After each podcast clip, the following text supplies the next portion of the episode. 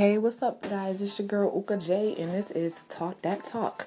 Hey, podcast listeners, I know y'all haven't heard from me in a while, but I've been busy with things and trying to make moves. But I would like to keep everybody posted up on a post that I've posted about in the past. It was about Cardi B and her team claiming that, you know, she was pregnant. And last night on Saturday Night Live, SNL, she finally revealed that she is pregnant. And it kind of looks to me that she's about seven months pregnant. So, congratulations, Cardi B and Offset. Hope you have a awesome delivery and a healthy baby.